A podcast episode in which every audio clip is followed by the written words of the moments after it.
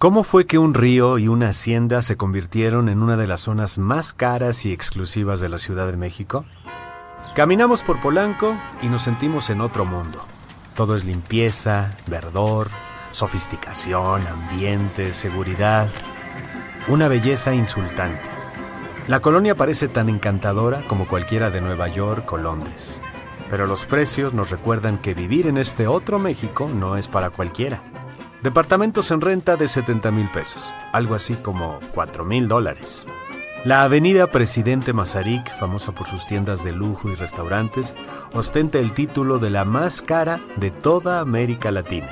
Aquí el alquiler de un departamento de 60 metros cuadrados puede alcanzar los 100 mil pesos y un local comercial puede llegar sin problemas al millón de pesos mensuales, unos 57 mil dólares.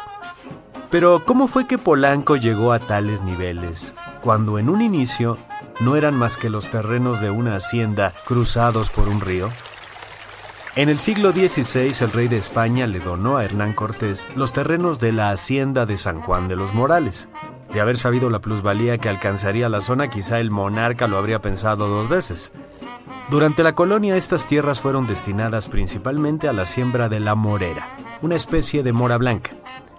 La colonia tomó su nombre del río que corría por lo que actualmente conocemos como Avenida Campos Elíseos. El casco de la hacienda de los Morales aún permanece de pie detrás de los muros del famoso restaurante del mismo nombre.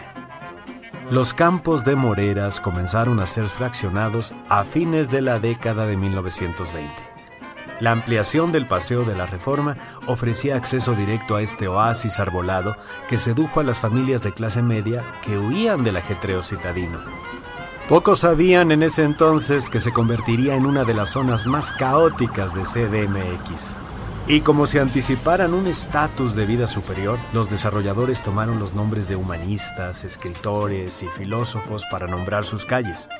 Algunas comunidades extranjeras como la judía, libanesa y española también se enamoraron de Polanco y se quedaron para siempre.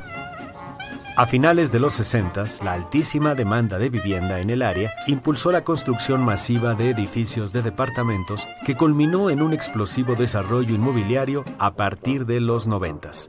Y mientras la demanda aumentaba sin parar, los precios lo hacían también. Así las cosas, vivir en Polanco se convirtió en buena medida en privilegio de empresarios, políticos y extranjeros. Ahí residieron María Félix, Emilio Azcárraga Vidaurreta y Agustín Lara, entre muchos otros. Ya en la década de los 2000, inversionistas como Carlos Slim adquirieron los terrenos de las colonias Granada y Ampliación Granada, que eran en su mayoría destinadas al uso industrial.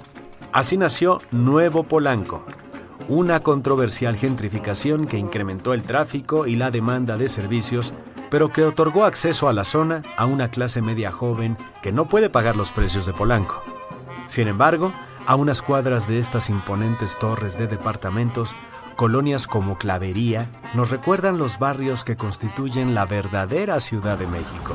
Se compra colchones, tambores. Mientras tanto, Polanco sigue ahí, tan hermosa e impoluta como siempre, resguardando el fantasma de su río cancelado, recibiendo a todo aquel que quiera deleitarse en sus calles, aunque solo sea para desayunar un domingo o tomarse una nieve.